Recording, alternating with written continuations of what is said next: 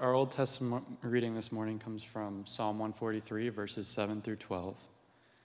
Answer me quickly, O Lord, my spirit fails. Hide not your face from me, lest I be like those who go down to the pit. Let me hear in the morning of your steadfast love, for in you I trust. Make me know the way I should go. For to you I lift up my soul. Deliver me from my enemies, O Lord. I have fled to you for refuge. Teach me to do your will, for you are my God. Let your good spirit lead me on level ground. For your name's sake, O Lord, preserve me in my life. In your righteousness, bring my soul out of trouble. And in your steadfast love, you will cut off my enemies, and you will destroy all the adversaries of my soul, for I am your servant. Thank you, Gabe. We bring into church on Sunday morning lots of baggage from our from the things that stress us out, and we are always sort of staring down the barrel of trials and tribulations. It's just how we're wired, just the way we are. As much as, you know, however joyful we may be, there's always things that sort of are, you know, burdens on us that we're stressing about, trials to make us worry. So I want to just do something uh, before we get into our time in the Word. Let's take a moment, and each of us, each one of you, Think of five things you're thankful for. You don't have to say it out loud, but just right now, just take a moment. Think of five things you are really grateful and thankful to the Lord for. Maybe your family, it may be your vocation. Just take a moment. Father, we give you thanks for the ways that you pour out your blessings on us in so many different areas of our life. We also, Lord, need to be reminded of all of the wonderful things that you do for us. Help our hearts to be lifted up in thanksgiving. In a spirit of gratitude, carry us through this next week. That when we're confronted with trials or tribulations or things in our life that are not the way we want them to be, let us meditate and be reminded, O oh God, of these five things things that you have given us space for, enabled, empowered, or allowed, or outright blessed us with. Whether it's our family or our marriages or our children, or the homes we live in, or the jobs we have, or the friends and connections, or this church. Fill our hearts, O oh God, this week with thanksgiving and gratitude, that we might look to you in worship and praise more than we currently do, and gaze upon the beauty of your holiness and the glory of your love and grace. Christ's name we pray. Amen. Well, I hope that was a little helpful. And, and this week, hopefully, we go in the strength of gratitude and thanksgiving of those five things. Well, no series on holiness would be complete without talking about the Holy Spirit. Now, I could make a whole nother series on the Holy Spirit. And I feel like this series on holiness sort of grew out of our series on prayer. We may not move to a series on the Holy Spirit, but we could. But I'm going to spend the next two weeks, this week and next week, talking about the Holy Spirit. And the big idea that I want us to sort of walk away from today is that the Spirit of God, the Holy Spirit, is indispensable in our lives. We can't live without it, let alone grow into holiness. The Holy Spirit as a doctrine suffers from underemphasis, and one of the reasons for that is that the Spirit is always pointing our attention to Christ, right?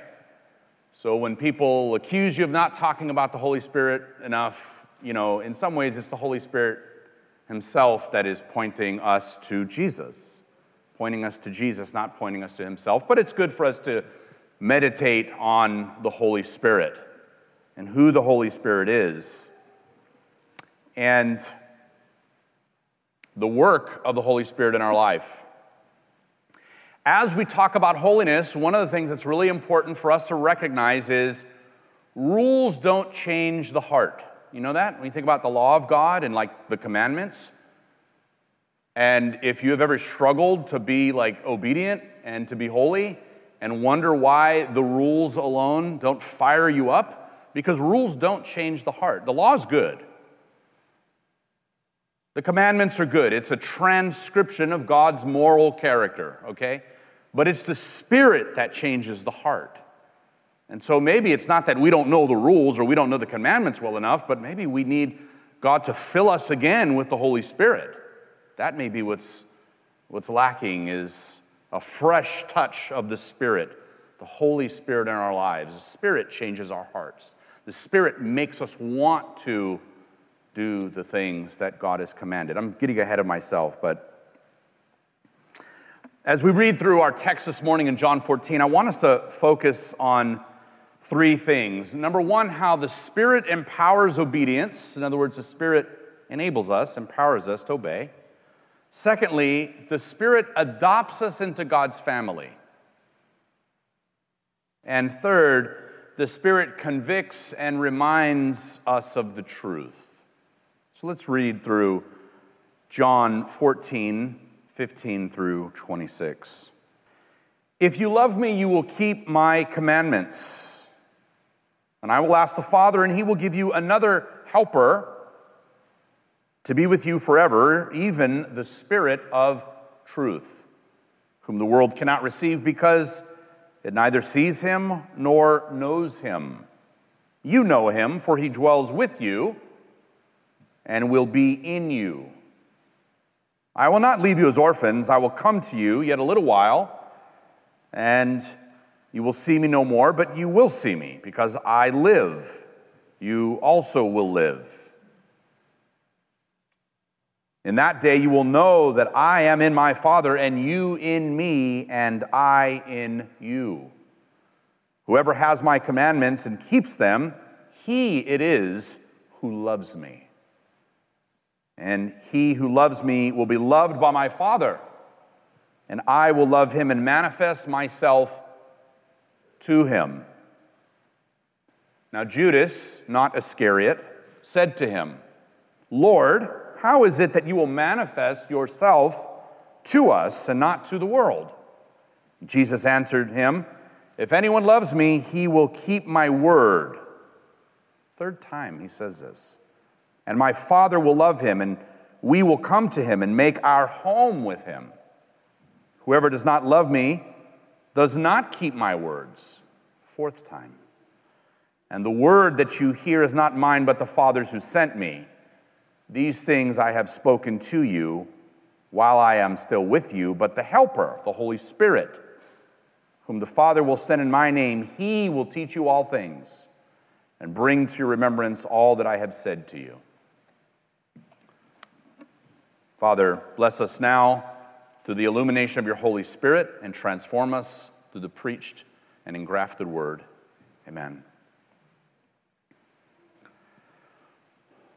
Well, of the three things I mentioned, the Spirit empowers us to obedience, the Spirit adopts us into God's family, and the Spirit convicts and reminds us of truth. I want to just start with number one. So, the first thing I want us to notice, and you can write this down if you want, is the Spirit enables us to obey. You don't have to raise your hands, but just, just a mental exercise here. Has obedience ever felt difficult to you? Yeah, that's right. Just shout it out, amen, if, if, if it ever has been. Sure, yeah. So if you're the only one thinking, I must be, you know, strange or weird or unique for not sort of mastering God's commandments, uh, you're in good company. we all wrestle with it, we all struggle with it, right? And Jesus is often in the habit of saying things that are really important that seem almost impossible to accomplish, but then he explains how they will be accomplished. And he says, If we love him, we will keep his commandments. The, in, the inverse of that, of course, is that people who do not keep his commandments and his teaching do not love him. The Greek word there for to keep is to persist in obedience, to observe, fulfill, pay attention to. If you love me, you'll care about my commandments. You'll care about my teaching. You won't discard my word. Four times in that passage, as we read through, was a reference to keep my commandments, keep my word, hear my word, obey my word. Pretty important to Jesus. A person cannot say they love Jesus and neglect his teaching. It's interesting that Jesus, for everything the gospel is, he does not see his ministry as somehow lightening the burden for obedience. He doesn't let us off the hook, so to speak, and say, well, whatever you do, just know that I'll always affirm and support you. That's sort of the modern mantra of like parenting today, right? Like we're told as parents that like if you don't say that to your kids, like you're like you're a bad, unloving parent, right? We would expect Jesus to say something like that, but he doesn't. He says, "If you love me, you'll keep my commandments." Jesus sets a really high bar for us and says, "To love me is to obey me."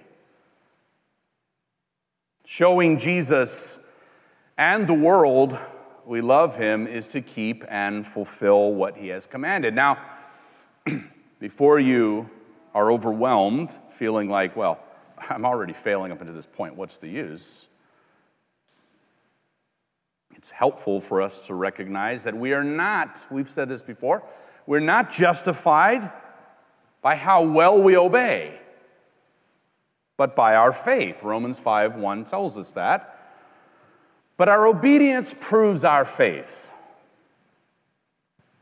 And what Jesus does is he equips us with the power to obey.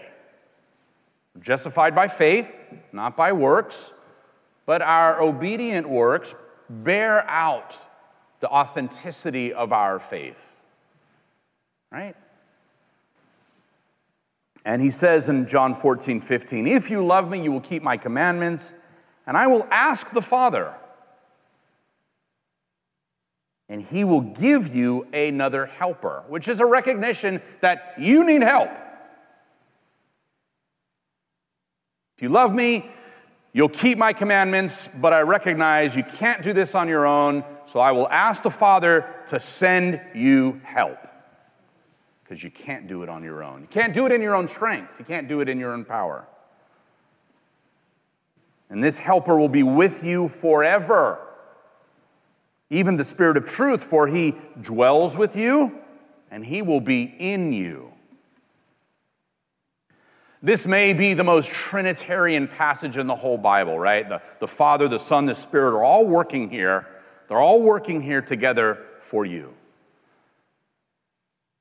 They've agreed together in covenant to help you accomplish this objective of being holy. God never says to us, right? Be holy, for I am holy. Figure it out. Good luck. Figure it out. Or else. That's not what God does. It's not how Scripture talks. The Father, the Son, and the Holy Ghost are all working together.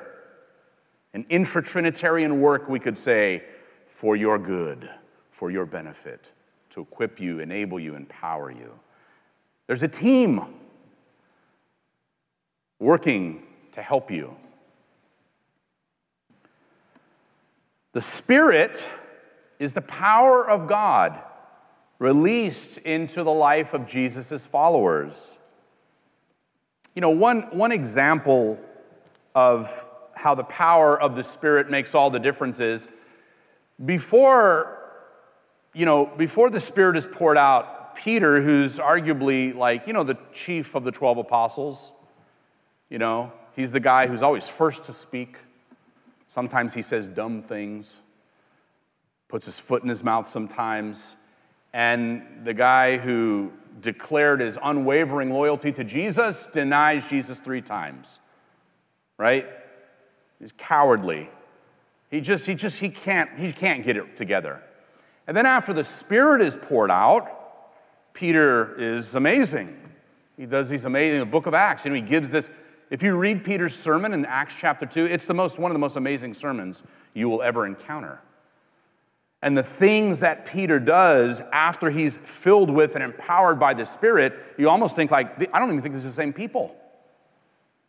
But it's the infilling and empowering of the Spirit that has made all the difference. Now, Jesus loved Peter before that, but once he receives the Spirit, he's a changed person. The Spirit gives him and releases the power of God into his life.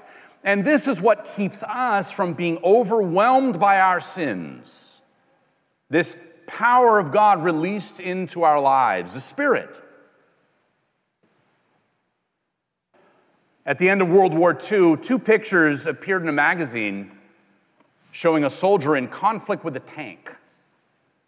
And the first picture showed a huge tank bearing down on a tiny soldier about to crush him.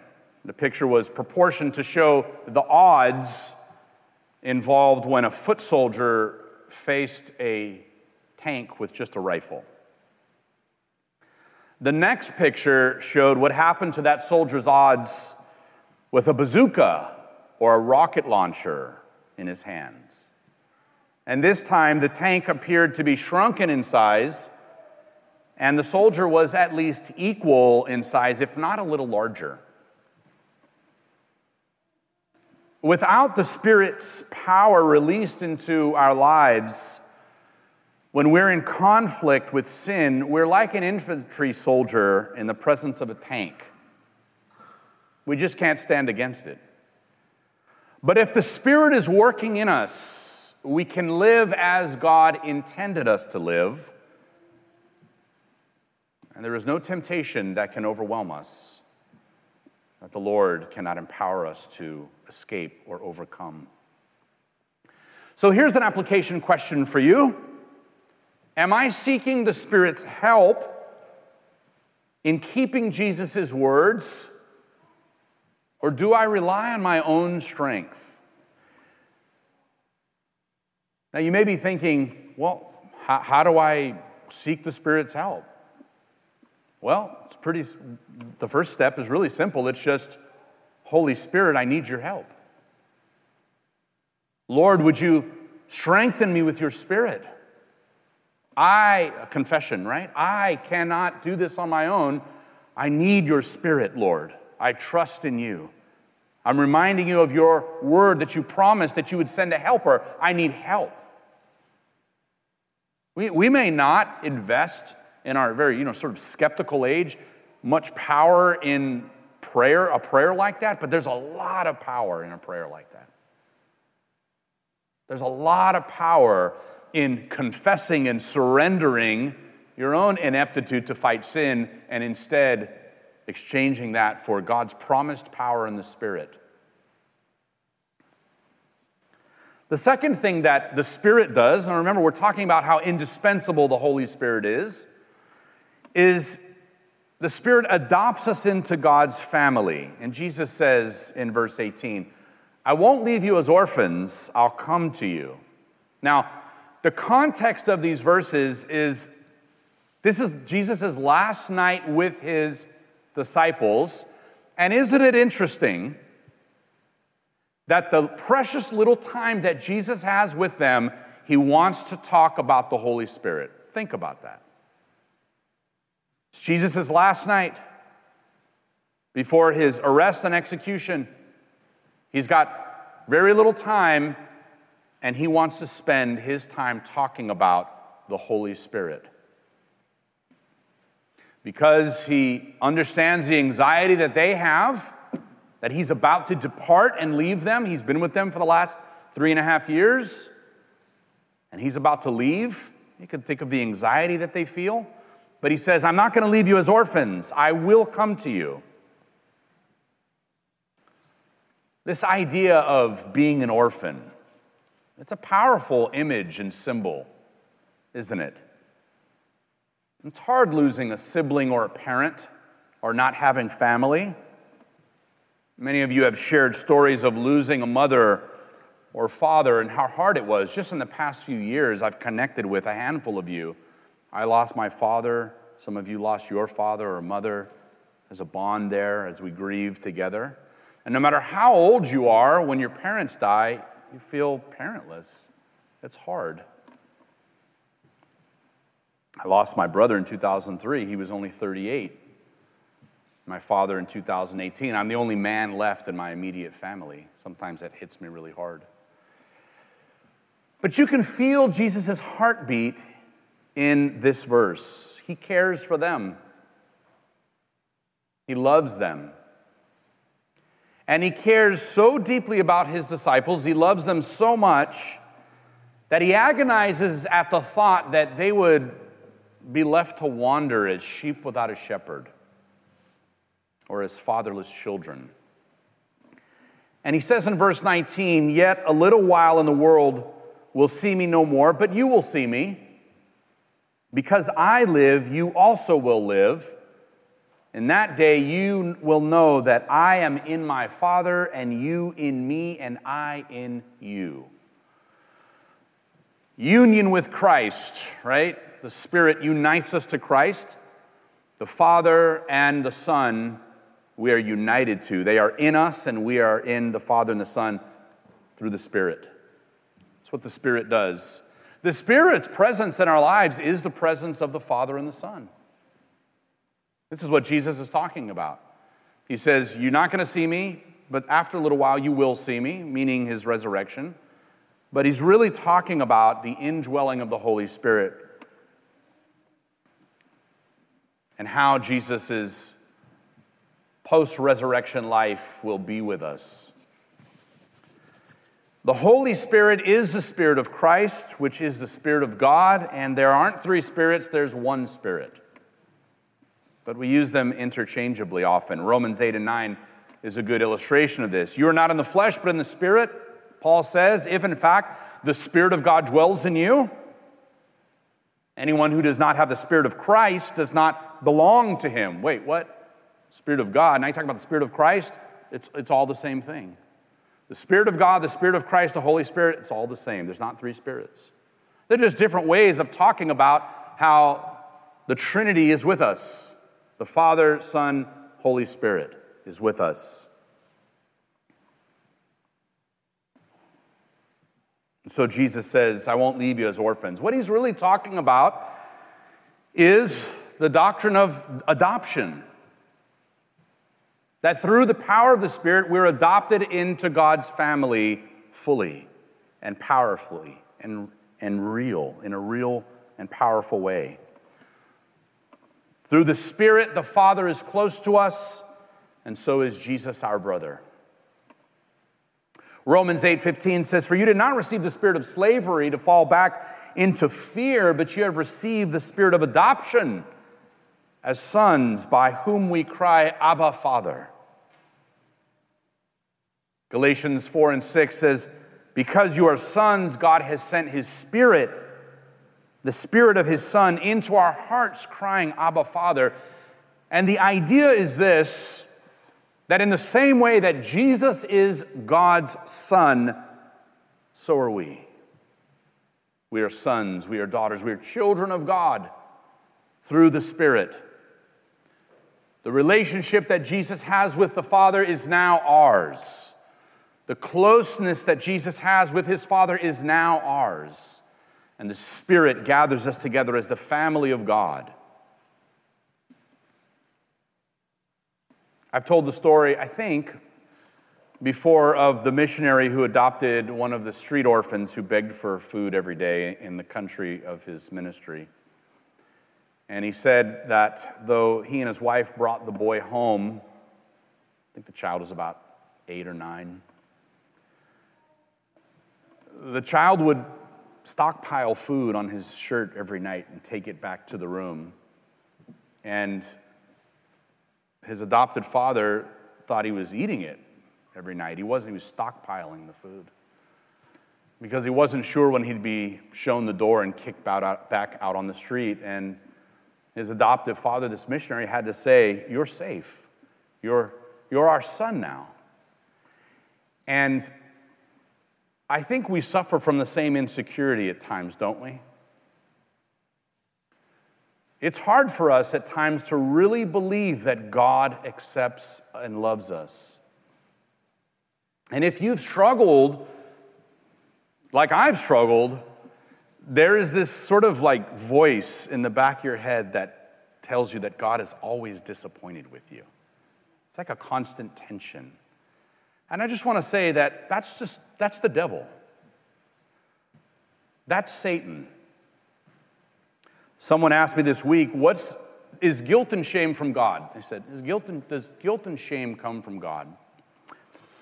And I thought about it for a moment and I thought, well, guilt and shame are a result of the conscience, which is a gift from God, which before we come to God in repentance is, is a good thing because it, it, it makes us aware of our sin and it brings us to repentance. But after we've repented, we have to trust that our Heavenly Father has forgiven us. And then, if we experience guilt and shame on the other side of that, that's the voice of Satan. That's a lie. So I want to say this to you that if you've repented, if you are, are living in a state of daily reliance on God, where you confess your sins and ask for forgiveness on a regular basis, the guilt and shame is from the devil. It's a lie from Satan saying that God doesn't really love you, God has not really accepted you in His Son, and you are not really a part of God's family, like that orphan boy who struggled to trust that his new adoptive father and mother really loved him. I don't know who that was for, but I, I, I needed to say that for somebody. Because I've experienced that. And you know something? That'll, that'll cause someone to give up on their faith. If, if you are not really assured in God's fatherly love and care for you, it, it's too hard, right? It's sort of exhausting. It just beats you down into the ground. But Jesus is promising that the Spirit does its work of not leaving us as orphans and so here's an application point for you, okay? You don't need to fear because you are fully loved. And you don't need to feel ashamed because you are fully known. God fully loves you and He fully knows you. And in Christ, you've been accepted, redeemed, and forgiven. God knows everything about you, all the best parts and all the worst parts, and He still loves you. That's what the gospel is. That's what the promise of the gospel is. God knows the worst things about me and still loves me. Sometimes I have to remind myself of that. No, Jordan, God loves you. I shared with someone recently that from the time I was about, I don't know, 38 to maybe 45, I was experiencing panic. I was experiencing panic attacks. The first time it happened, and it was in California, I was with my wife and her uncle and our family, and my son said, Let's swim out to the middle of this lake, Lake Elizabeth and it was a windy day and I had just ate, and my wife said, Don't do it. And of course, like most guys, I just said, you know, Yeah, whatever. And I swam out to the middle of the lake, and once I got to the middle, I mean, it was too, I, I started to fatigue. I didn't warm up. And um, I started to panic right in the middle of the lake. It was windy, there was water blowing in my face.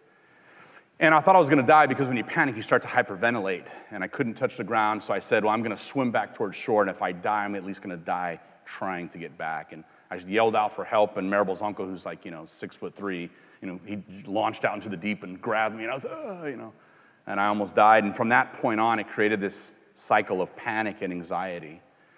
And I was suffering panic attacks. I was at the gym, my heart would race, and I would didn't know what it was. And if you've ever suffered from panic, it feels like you're, gun- you're going to die. I mean, it's terrible. And about a year ago, um, I was on a camping trip with a couple other pastor friends, and I felt that sense of panic come over me. And I did something I had never done before. I sort of had a meditative prayer. And I closed my eyes and I sat, you know, with my legs crossed, and I recited with each breath each of the Ten Commandments. And at the end of that, I said,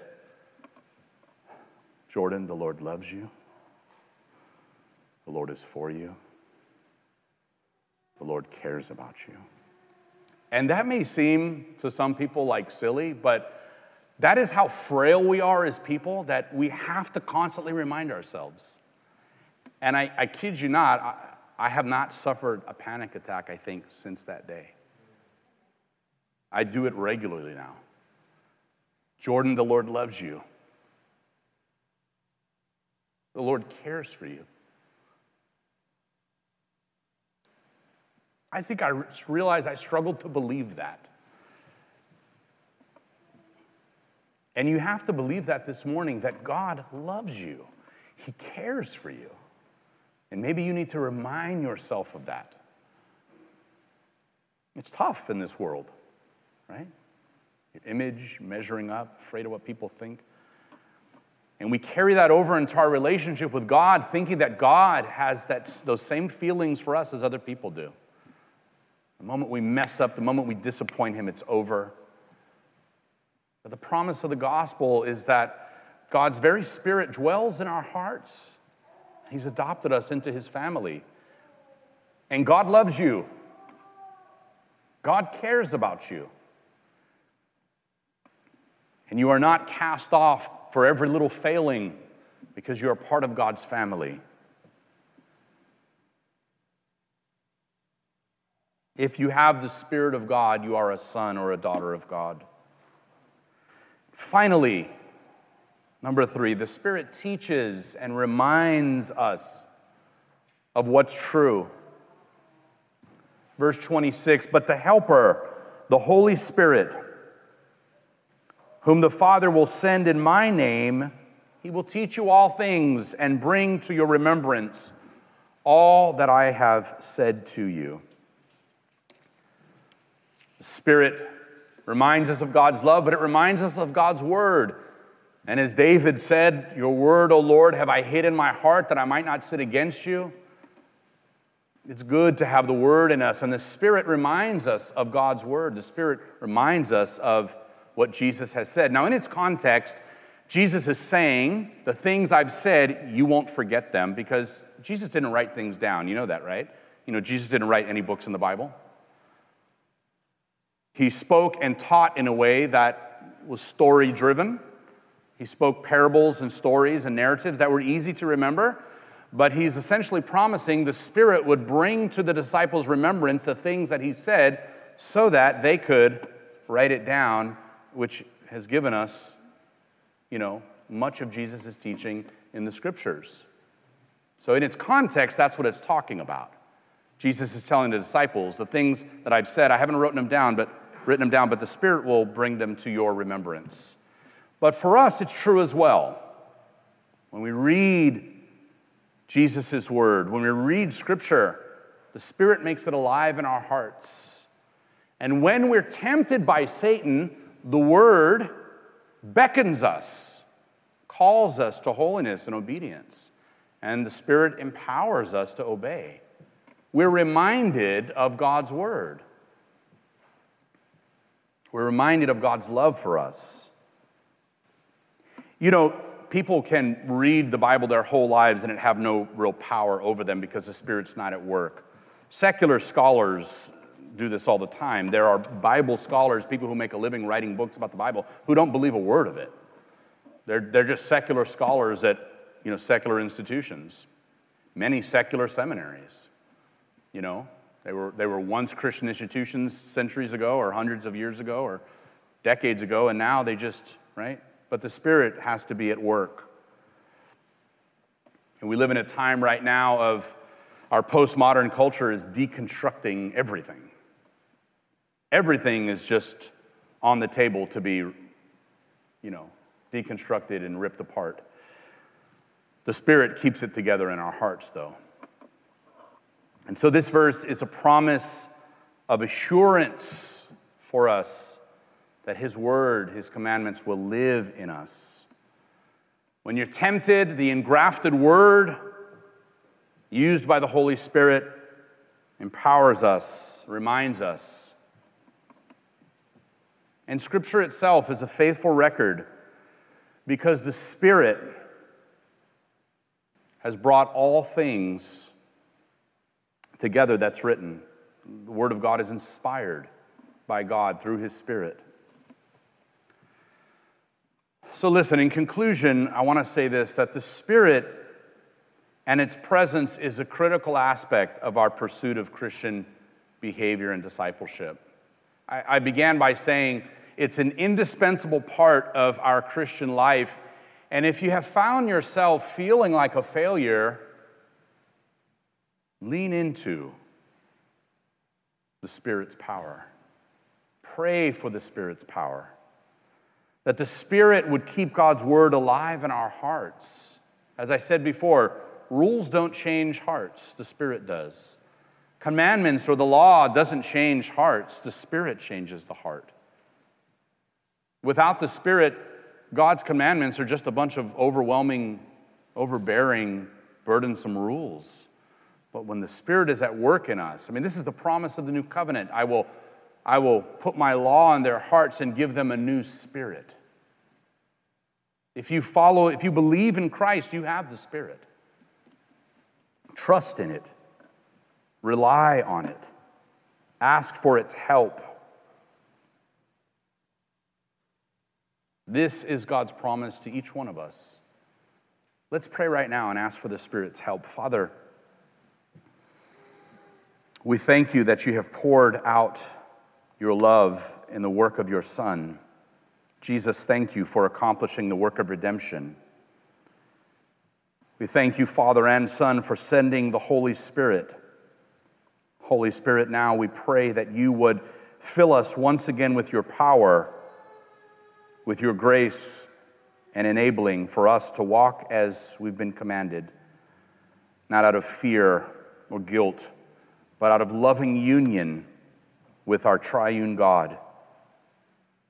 Empower and enable us, O God, and remind us that you have adopted us into your family, and we are beloved. As the Son is beloved, we are no longer orphans, and we can rest securely in the love you have for us as our Heavenly Father, and we won't be kicked out on the street for every minor infraction, oh God, but keep our hearts alive with love for you, that we want to please you.